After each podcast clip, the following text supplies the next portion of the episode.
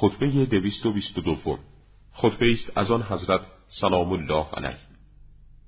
هنگام خواندن آیه مبارکه تسبیح می کنند خدا را در آن خانه ها مردانی در بامداد و شامگاه مردانی که نه تجارت آنان را از ذکر خداوندی مشغول می دارد و نه خرید و فروش فرموده است. قطعی است که خداوند سبحان ذکر را عامل سیغل کردن دلها قرار داده است. که به وسیله آن پس از سنگینی گوش بشنوند و پس از کوری بینا شوند و پس از نافرمانی و اناد ورزیدن اطاعت کنند. همواره چنین بوده که برای خداوند متعال که عزیز است نعمتهای او زمانی بعد از زمانی. و در مدتهای متناوب بندگانی است که خداوند در اندیشه های آنان رازها می‌گوید و در عقول و دلهای آنان سخن می‌گوید. آن رهروان کوی حق با نور بیداری در چشمها و گوشها و دلهایشان کسب روشنایی نمودند. مردم را به روزهای خداوندی یادآور می‌شوند و آنان را از مقام ربوبی بیمناک می‌سازند. آن راه یافتگان به منزلی راهنمایان در بیابانها هستند. هر کسی راه راست را انتخاب کند او را برای گزینش مزبور سپاس گویند و از افتادن در حلاکت بر حضرش دارند. و بدین سان چراغهایی در آن تاریکی ها و راهنمایانی در آن مشکلات بودند. و برای ذکر خداوندی برازندگانی هستند که ذکر را به جای دنیا گرفتند. نه تجارتی آنان را از خدا غافل کرد و نه خرید و فروشی.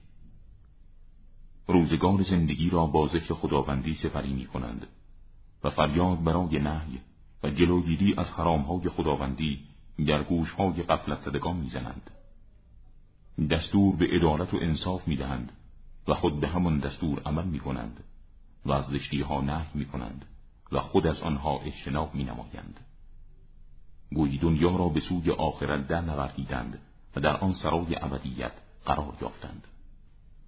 و پشت سر این دنیا را مشاهده کردند. حال آنان چنان است که گویی بر حقایق پنهانی اهل برزخ در طول اقامت در آنجا مطلع شده و قیامت وعده های خود را برای آنان محقق ساخته است.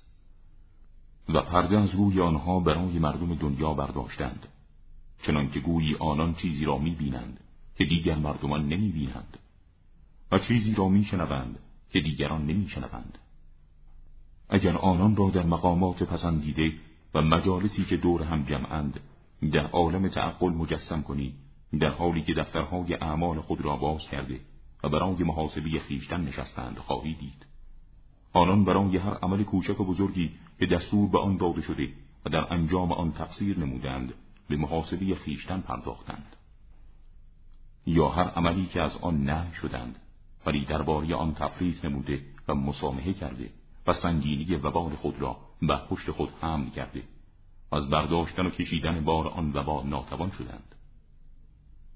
پس با صدای بلند و اندوه بار گریه کنند و با فقان و ناله پاسخ یکدیگر را می‌دهند. از پشیمانی و اقرار به تقصیر به پروردگارشان ناله سر دادند.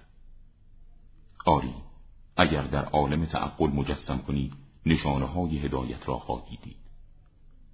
و خواهی دید چراغهای روشنگر تاریکی را که فرشتگان دور آنان جمع شده و آرامش بر آنان فرود آمده و درهای آسمان به روی آنان گشوده و جایگاه های کرامت در مقامی برای آنان آماده شده است که خداوند در آنجا بر آنان مطلع و از کوشش آنان راضی و مقامشان را پسندیده است.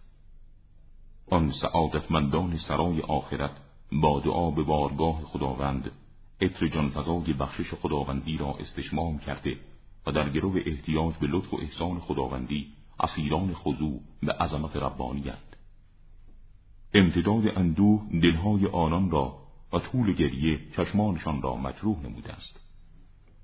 برای هر در خواهش به بارگاه الهی دستی کوبنده از آنان از خداوندی مسئلت می نمایند که در پیشگاه با عظمت او وسعت هیچ کرامتی تنگ نمی شود و هیچ رغبت کنندی از بارگاه جنانش نومید بر نگردد پس نفست را برای خودت مورد محاسبه قرار بده زیرا برای نفوس دیگر حسابگریست جز تو.